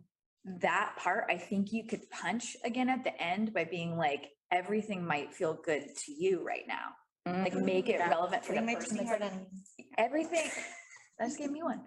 Um, Everybody, uh, you know, you might feel like everything's going well right now too, or, and something else to, but you can wake the. I feel like fish and chips and beer to you, right? Yeah, Yeah. But when you said life. Life is good. With really good. Right. Yeah. Yeah. But you still don't know how much, I don't know. yeah. I discovered my real problem when I was reading your emails. I've been kind of half awake. Yeah. Operating in my life. Yeah, right. Shit, I better wake up. It might also be worth thinking about, like, we all were so taken into the email, but then when we click, I'm just guessing not all of us would be up for psychedelic retreat. Hmm. So seeing like, what would be your next step? Like, if we're all interested, but we're all not into psychedelics, is it gonna be like helping people that are unsure about psychedelics decide if they would? might Or that are you they- It's just not my best want psychedelics. want it, everybody- So it would only. It's like a let them see themselves out. Yeah, but they'll warm themselves up to it. Like, they'll get themselves ready for it. Not the person who is a yes to psychedelics, but there's like a little hesitation. Yeah. Which I think you even have exam, like, I know that friends have spoken to you. It's like, I'm I want to do it, but I'm worried about this thing, right? Yeah, yeah, totally. And I used to have on my sales page, because I had a friend who was like, I'm like totally sober and I don't know how I feel about psychedelics. And my opinion is it's very different because it's medicine to me. But um, like, I have that in my FAQ, like, actually, add Okay. something else. And then I had, she was like, I think you should put that you don't have to do them. And I'm like, Oh. and then I did it first, I was like, no, you have to do it. Yeah. the fucking point.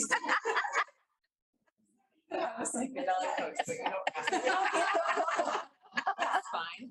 Yeah, I mean, it's like, it- I don't think someone has to do psychedelics to have the realizations, but if they want to have it without meditating for fucking ever, yeah. Well, I guess people wanted that, Yeah. yeah. Actually, a good user post or email right there. Like, Right. here's why. This is the shortcut. Do you want to meditate for fucking ever or do you want the shortcut? Yeah, that's the thing. You know those, um, and this is on some people's sales pages, and this is sometimes in an email, it's like, this is for you if, and I also equally love when somebody says, this is not for you. Yeah. Oh, absolutely. I feel so like, thank you for watching out for me too. Like, okay, this was not for me, but my trust builds so much in the, um, the person that says that. Mm-hmm. Like, this is not for you. Yeah. Yeah, I so trust when I see that. but, Yes, you know, and you I'm- can say no. I love that. Um, yeah. Mm-hmm. Uh, and Anna, towards the, but like, the call to action right before that, I, you were kind of asking it like a question, like, will you read that part again? It's like, if you, if you think this is you, or if you think, mm. Oh, I was like, if you've heard the call to adventure, to wake the fuck up to your deepest self, to truly know yourself, all of you, even the shadow sides. I Just say this is. this is, I was gonna say, this is your wake up call. Yeah. Ooh, so This good. is your wake up call. Oh. Instead of if, because it was like, I'm so in it, and then I'm like, oh, wait. This is. your- Yes, I gotta think about. Uh-huh. That's good. Instead of this is your wake up, this is your two minutes. This is your wake Where up was call, your two minutes. Oh my gosh, you guys. What's the name of the retreat again? Adventuremastermind.com. Yeah. I love that name too. So good. Anna, also as someone who listens to your podcast, I've heard you tell the story before and I still cried. Like, I think that it's important to remind ourselves all the time, like what Stacey was saying. It's like your best client wants everything that you have to say, like wants to hear it over and over again. You cannot, and I think Siobhan said it too, like you cannot hear enough Yeah. wake the fuck up. Like that is a universal message that you want to hear over and over again. And even sometimes we think like, oh, I've told this story before, so we want to be like smaller about it. It's like a story like that can be told a hundred different times. You're saying it a little bit different. I didn't know the part that you were eating fish and chips. Like, you know what I mean? Like, I think that it, it hits you in a different way every time. And also then you start to see yourself in it and you it hits you differently depending on the moment that you're in. Like I just got into a car accident yesterday. And so I'm Yeah. thinking about that today. I didn't have that experience the first time I heard you tell this story. So like tell it again and oh, again and again. I love that. So good. That's so true. Yeah, how many times have we heard about the mops in Walmart? I was just. Literally thinking. Respected love, like, yeah. We're happy to hear it. I know, quote it. I'm like. Anna, one more thought I had was you could make this into a video where you read that as the, the background and then there's some kind of like B-roll of oh. the retreat. If you have other video from the past retreats, or like it could be a promo video. This story is so 100%. anchoring for your whole brand and you reading it Like, you don't have to even sit at the camera and say the whole thing, or maybe there's like. No, I love that. I can show Side. images, like when- then when I start talking about the adventure mastermind, Yeah. there's pictures of the people on the retreat. Yeah. and Yeah. And then we get nature and all to hear that voice, that carry that mm-hmm. So emotion. I feel like you should go ahead and. So put that in good. Too, because you're gonna sell this one out and we're just overselling, it. like, it's just, see it. Like you're. Yeah, like my brain is like, what? I mean, Like- I- like put like we're gonna have 2023 Everybody in the room just be like, Yeah. so like, yes, even if we don't, you know. for some In the mastermind, so in the mastermind, they all do a group psychedelic journey with you? Is that how it works? Yes, two of them. In over mm-hmm. six months and then integration coaching in between. Okay, and how many people are in each? Max six. Okay. Oh, oh yeah, you could. This is like speaking to the undersupply, right? I'm just like writing down for myself. I was talking about yesterday when she was talking about. And the undersupply, it's like very limited spots and like you better book you. Yeah. The dates and like get your. And that's And it's because already, all I bu- I can mean, look at this room, it's already, twenty twenty-three is done. No, it makes sense. Six is, yeah, it makes sense. No, You have like a super team of facilitators. Very there, intimate, yeah. Right. Just hire Stacey's crew.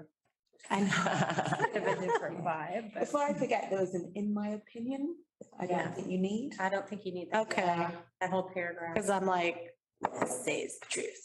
Mm-hmm. Yeah. Okay, where is mm-hmm. that? Find it. Oh, yeah, there it is.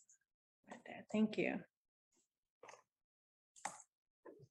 I was so drawn to everything that I stopped writing this and I was just like listening to to it all. It was such a great conversation.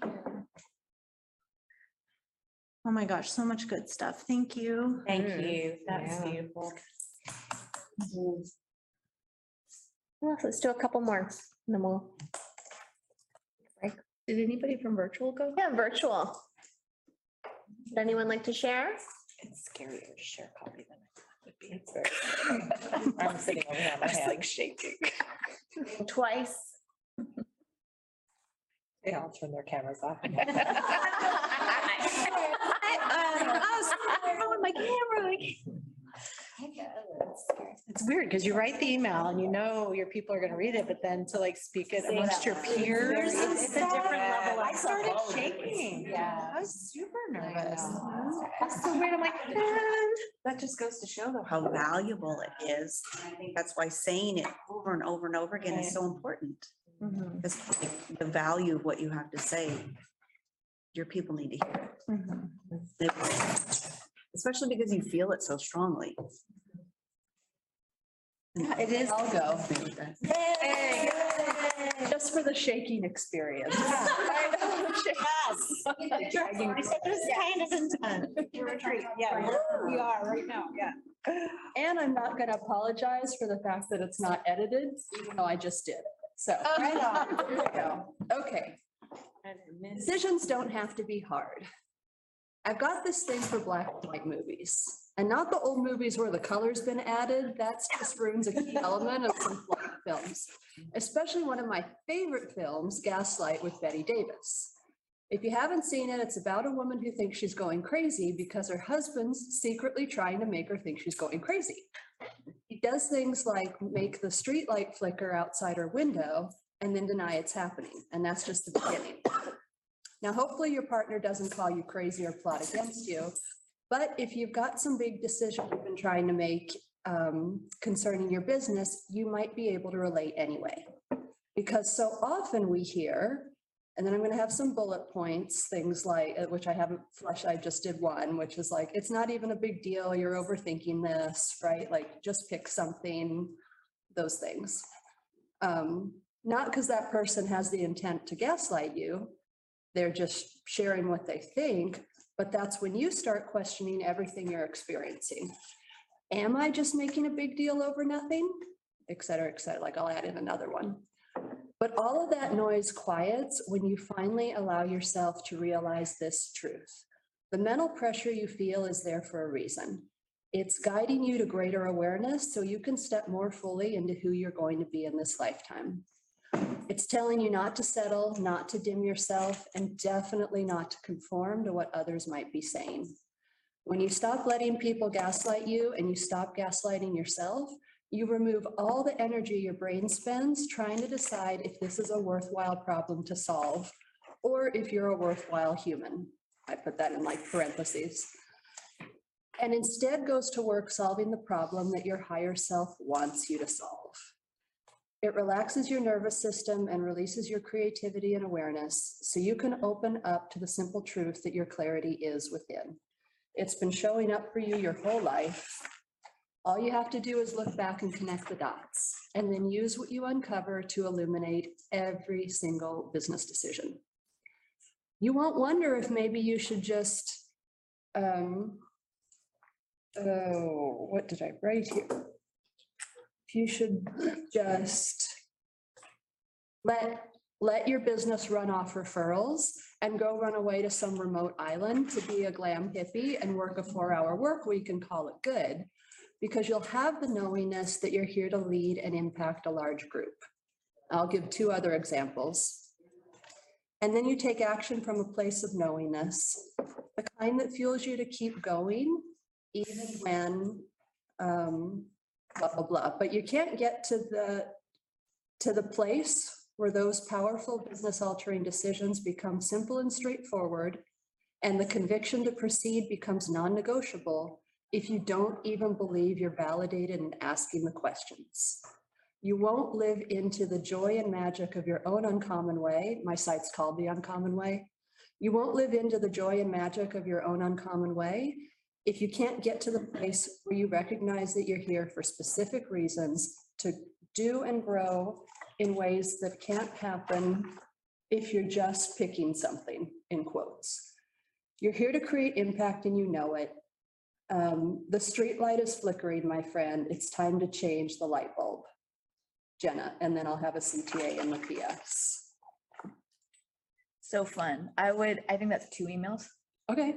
Um, and one is the, the streetlight and the gaslighting. And I think that line where it's, um, don't let anybody else gaslight you. I think that would be amazing if you said, nobody else can gaslight you if you don't gaslight yourself. You know, like it's, it's something about how it's really not, it's a and, don't let other people do it to you and don't do it to yourself, but like, if you don't do it to yourself, you won't see it anyway, like it's impossible. And then that, I love the end, but the middle chunk, I think is a separate email. So the middle chunk is the philosophy, though. Just Write a different about like why the philosophy is important. I would say there's another part of your philosophy that I heard in there. And the like, that is related to, I don't want to put words in your mouth, but you know, the like, um, the partnership with somebody, there's empowerment, basically like that thing that I just said, that you can't, nobody else can do to you anything that you're not doing to yourself. And you might not even be aware of the shit that you're letting, that you're doing to yourself. But mm-hmm. here's an example of it and I can help you see more. It's mm. emotional sovereignty is the, Yeah. is the, right, is the philosophy or, or like, if you, there, there might be like a way you're putting it, like, for instance, with my, with mine, I'm always like, we don't, we do this, we don't do this, like, this is what, like, you know, the value is in this group, we do this, this is what we believe. do you know what I mean? Um, so it, it could be something along the lines of like, we don't gaslight ourselves, right? Is like a foundational part of the philosophy. Um, The ending, the, the, um, streetlight is, what did you say, the gas, the streetlight is flickering, so good.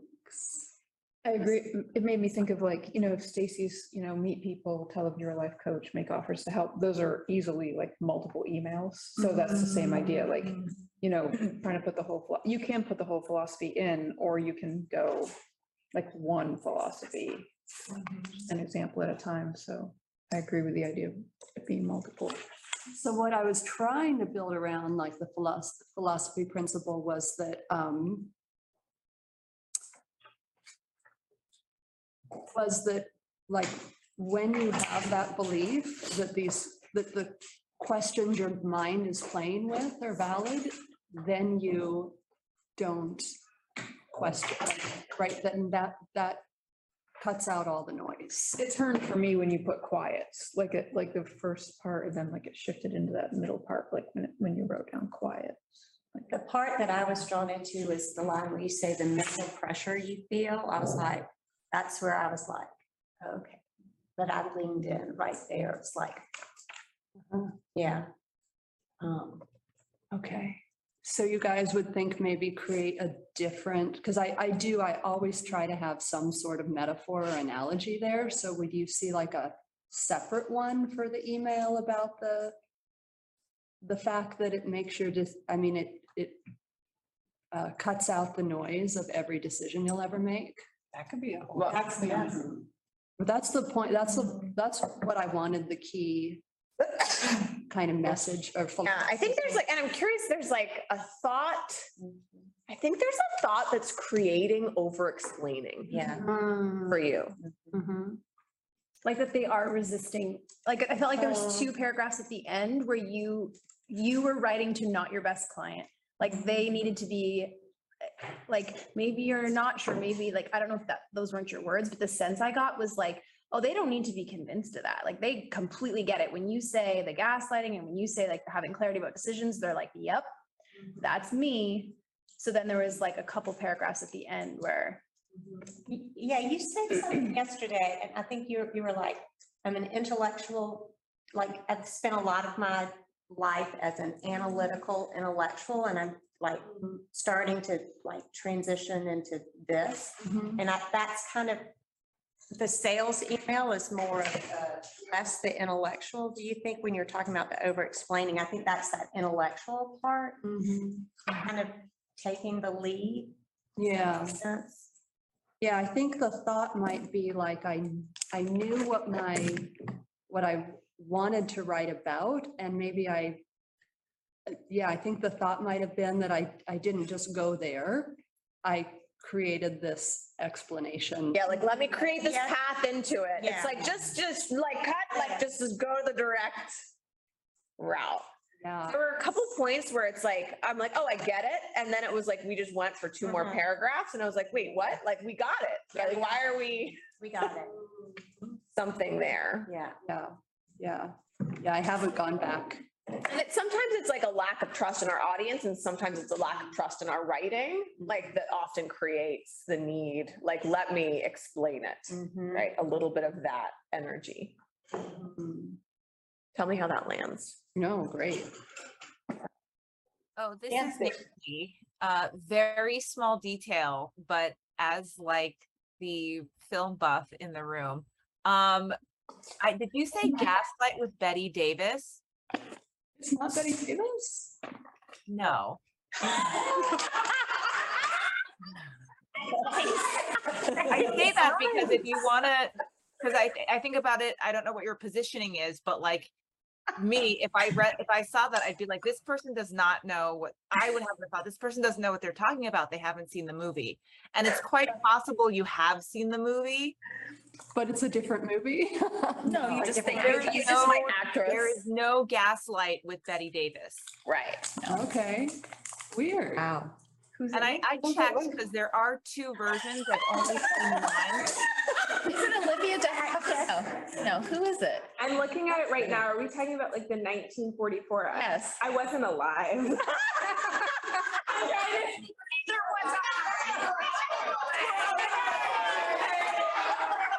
I say this because. Hold on. So I just, I'm just saying this also because like, you know, Mother ga- was not gaslit is also not like Bette Davis, you know? Wait, who was it? That's what I meant. I wasn't allowed For the first. No, none of us. be here. Comical timing on that. What did I miss? I had screaming like called Gaslight. Nancy, do you know? Do you know the actress? The one that I know is Ingrid Bergman. Mm-hmm. That's who's There's popping up. another one too that I have not seen. No, that's the famous one. Yeah. Okay. Ingrid Bergman. There you go. Wow, Really? thanks. I mean, it was in black and white. They all sort of looked the same. It's fine. Yeah, their hair is all done the same way. Right. Oh my gosh, that's funny. So, I love memory. It's okay, like I do that all the time too. Yeah. Uh, oh, my gosh, yeah. Thank God someone said something though, right? Like you can just be like, oh yeah. I Ingrid. this whole time. But I do think it speaks to the question of like, what are the analogies that your, or what are the stories your audience is really gonna resonate with? Maybe they are really into film and that's great if that. Yeah. I mean, I, I think it is, you just have to think about like, would my audience know this? Like there's, in a I'm like, we just put up our first funnel and I like talk about David Bowie. And mm-hmm. because that's like my people, like they're that kind of person, like they want my program.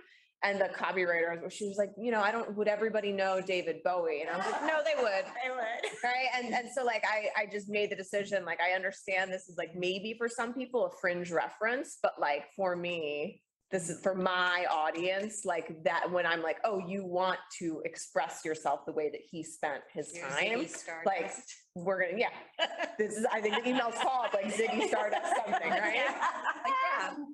So. David Bowie French?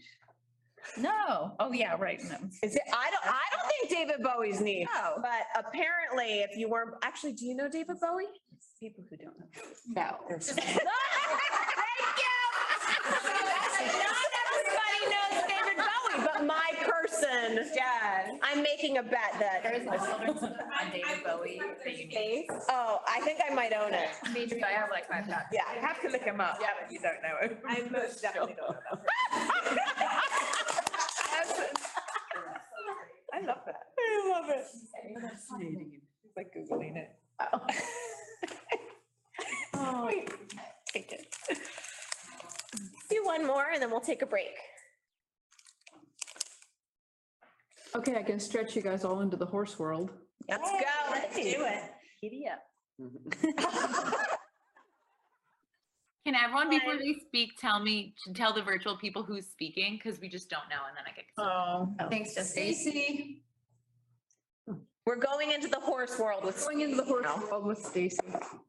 And this was interesting because I pulled up an old email that I had sent out a few years ago, because it is kind of a core idea. And reading it again had me all kinds of thoughts about now looking at it through like ideal customers and all kinds of different things. So this is going to be fun to go back and apply to older content that I have. But your horse has questions, lots of questions. Maybe you can relate. The challenge is your horse speaks through body language. Think about the questions that horses ask in a herd. Can I push you away from the hay?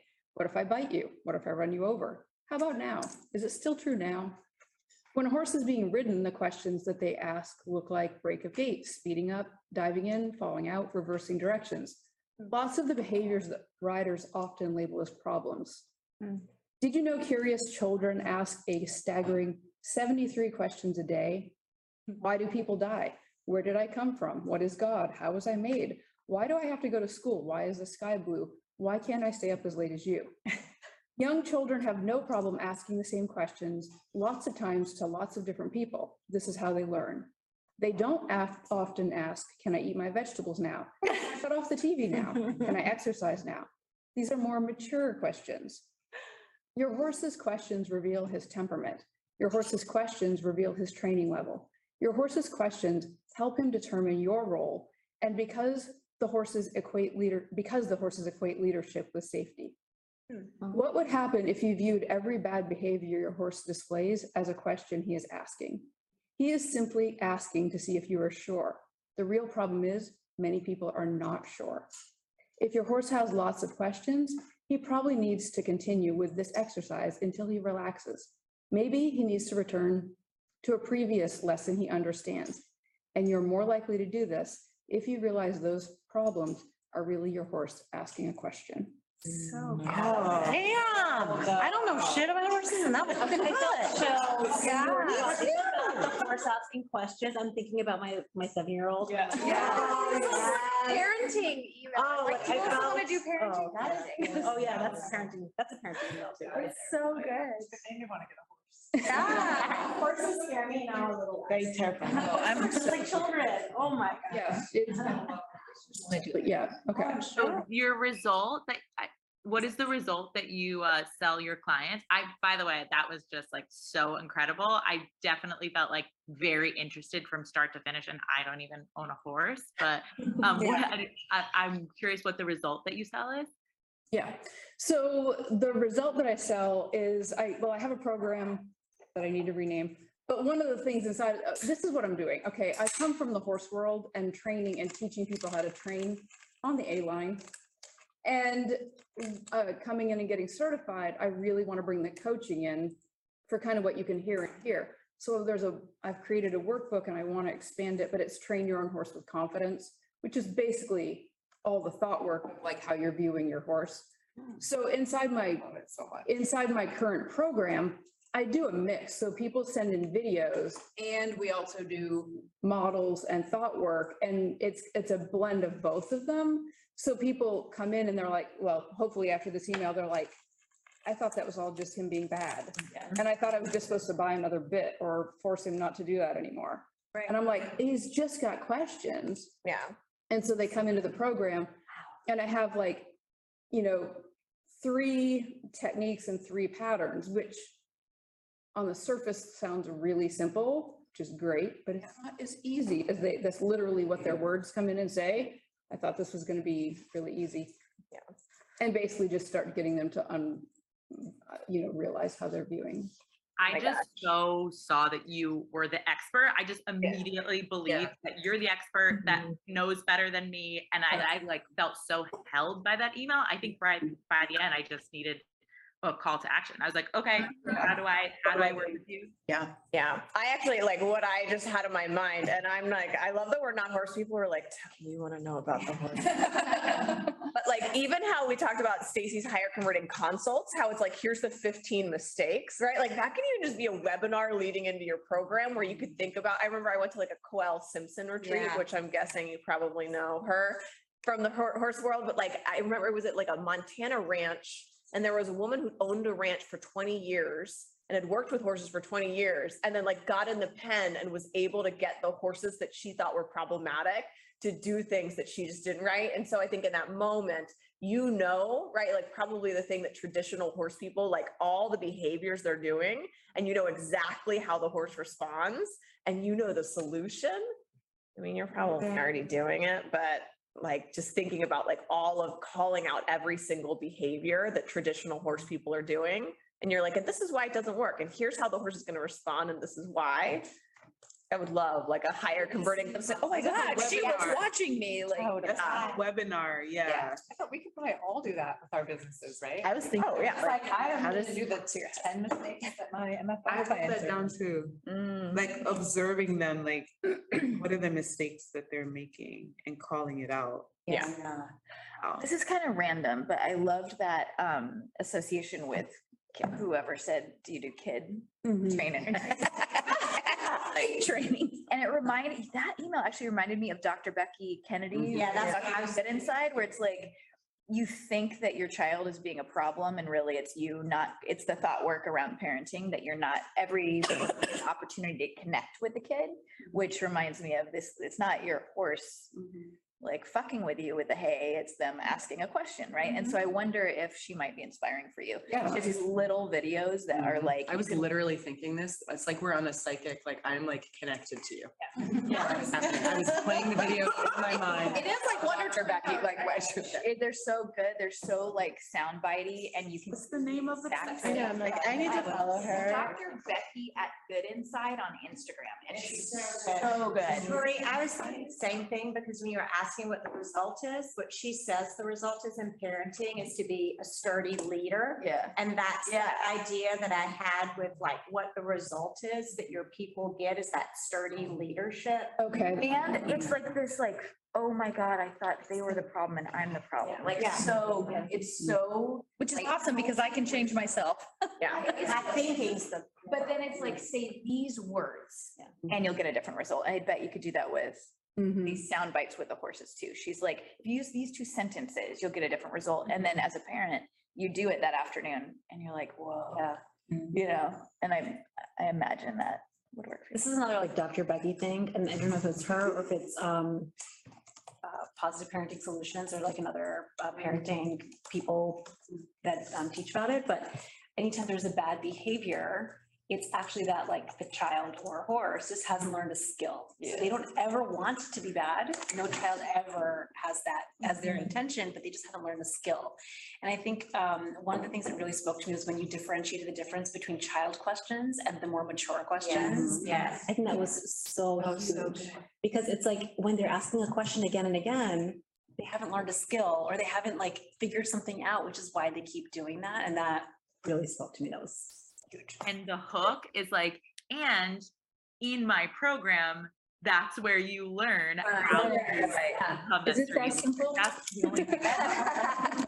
It's just the tip of the iceberg, you know, like this, yeah. Make everything easier today, but I've got a bunch more of them. Or like, you could say at the end, um, join my program to understand their questions and know how to answer them, or something like on that mm. same line of question and answer that you had throughout. Mm-hmm. Yeah. Well, it resonated with me, like, the definitely the parenting, but also I noticed that my rebellion, when I have an own internal rebellion, when I'm resistant to feeling something or resistant to like exploring something, that actually, I just, it might just be me with a question. Yeah. So it like relates to, Ian, I know it's, a- it's for your people, but like just from, from this point of view, it like related to so many of us. And so it may be useful for you to like, um, you know, maybe follow other people who have similar kinds of things or um, see how you can relate it back to them and their own like rebellion inside as well. Yeah. The growing them up, the maturing of theirs, yeah. Yeah, because they also may not have children, right? Yes, yes, I've got some other analogies and that I use, like employee, employee, there's all kinds of different ones that I jump around with. And then the, another core philosophy is that the horses go through training levels like elementary, high school, college. Mm-hmm. And people a lot of times are like, but my horse isn't, I'm like, right, you're acting like it's a, you know, this age training level. Mm-hmm. And it's not that training level. You're not, you're not, you know, it doesn't have the fundamental training, so it can't act like that. Yes, you see mine doing that, but they're a master's degree level horse, so. Yeah. What's the benefit of your group too? Is there interaction within your Yes, members? so the benefit is, um, so I thank you so much for asking the questions because you're right. The result that I'm really selling, but I'm still having trouble owning it is confidence. Because when you can read the horse's body language, when you can see their questions, when you can identify they just lack a skill and a training, or you can identify that you lack a skill or a piece, it builds your confidence even when you don't have the result, just knowing, like you said earlier, just knowing that there's a path and that you could do it if you wanted to continue down it. The confidence builds faster, which is ideal because that's what we need. The confidence builds faster from the knowing than it does from the skill set of the muscle memory changes that you have to make while you're working. with say that. Yeah. You, you just stated the outcome. You just stated the outcome really well just then, like that last piece that you just There's a said. recording, right? Yeah, there is. That's what I was waiting for the whole time. Like I was, like I was hoping that it would get clarified after the discussion, but that- what you just explained just then was the outcome. Like if you say that at the end in that paragraph, like, you know, the, like whatever you said, but like in my mind, I registered like that was exactly the outcome. Like if you speak just like you'll get confidence, it's a bit vague and it's um it's cliche, but like you know, the way you explain the reason you don't have confidence, like you go went from before and after. And that that kind of needs to be your last paragraph. And I, I think the thing I'm thinking is the difference, I, I agree about the weakness of, oh, you'll have confidence versus, yeah, uh, you'll have confidence versus becoming a competent trainer. Like the becoming of the competent trainer, like that's who you are as an identity. But I also think, you know, Out away speaking to like what they say they want coming in. So the way you said that they look at you and your horse and they're Mhm. like, I want that, you could just have something where you're like, and that's how you get to the point where you have this symbiotic relationship with your horse or however they're describing it, whatever they're saying they want. It reminds me of like um growth mindset and situational leadership. Like for, it's like the same skill set that managers use with teams. And those are different. If you're talking about how um not all your clients have kids, those are some other analogous things. Um, like just as the horse is at a different skill level, like at different times, which you have to meet with a different type of leadership, right? They are gonna be at a different skill level at different times in their approach to the horse, right? And normalizing that is. Meet your horse where it's at. and meet mm-hmm. yourself where you're at. Yeah. And it's all good. Like you are exactly where you should be enjoy the journey. Yeah, that's good. Yeah, like for parenting too versus worse, it's like, I just want my kid to like listen to me, right? It's like, I don't want more confidence, but you- it's like the problem that they I just think want to it is. control them. Uh, yes. Right. How do I do that? I want them eating out of the palm of my hand. So it's like the problem they think it is versus the problem is like, you'll, you think you just need them to do the thing, but they'll do the thing when you have more confidence in your leadership and you know that there's nothing wrong. So it's like, Oh, that's I, so I think you did it really well. It's like, you don't need to sell confidence. You just tell them that they think the problem is their kid it just needs to hear the one thing. But it's like when you have the confidence that it's okay that they're asking this question, they'll do the thing. Yeah. So Oh, that's so good. Yeah. They won't smell the weakness. Yeah. Well, I think since we're all now just really going full on with the parenting analogy, I think it's interesting if you even think about like within parenting, there's people that are like, I don't like the way that I, it was like too controlling, it was Yeah. too whatever, but they don't know positive parenting or like maybe they had, that hasn't come into their awareness yet. So they're just like, I guess I'll just not. Mm-hmm. Nothing. Right? Like, and, and there is like, what you're offering is like, no, no, no, there's a way to do this. And I don't know for your particular person in the horse world, how that tracks. It's But it's just, fear versus danger. I'm like, oh, you need that fear. Mm. That one's gonna save your life. Cause like, like when they go like, well, I'll just let whatever. And you're like, it's a thousand pound animal. Naughty. It's not gonna end well. Out of the industry in five years. yeah. Yeah. Yeah, that's. Go back and just watch it. There's another email. There's another email. Oh, shit. Do I want to do this long term or do I want? To Yeah. Good point, yeah. Yeah. Yeah, you don't have to tiptoe around it. Because they're horse mm-hmm. people. Horses. Mm-hmm. Yeah. I just love horses. I just. I think this whole table loves horses. We're like, we're in. Do you have more emails? I know. No, it's horses. Yeah. Put it together.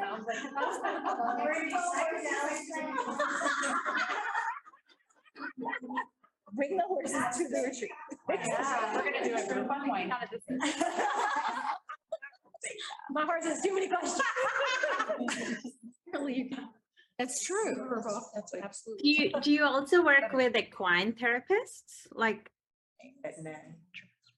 do you work with equine therapists, like who work with horses, like they Oh. do therapy with I horses? have really good friends that do it. Like I have I have a very close friend that, that is a leader and teaches it and flies all over the world and does it, but that's not my market. Yep. Love it. Yeah. My son goes for equine therapy, so I was curious. He's Ah, a horse lover. Yep. I know we're gonna break, yeah? Uh, it's my son's sixth birthday today. Oh. If anybody that wants to, anybody, just go for the break, but anybody that wants to, will you just take like a two second video that says, happy birthday week, Lux? He's six, so I was like, it's your birthday week, instead of telling him I'm oh. gone for the day. So would you, anybody? Oh, that's problem solving. I love it. All right, before we make the video.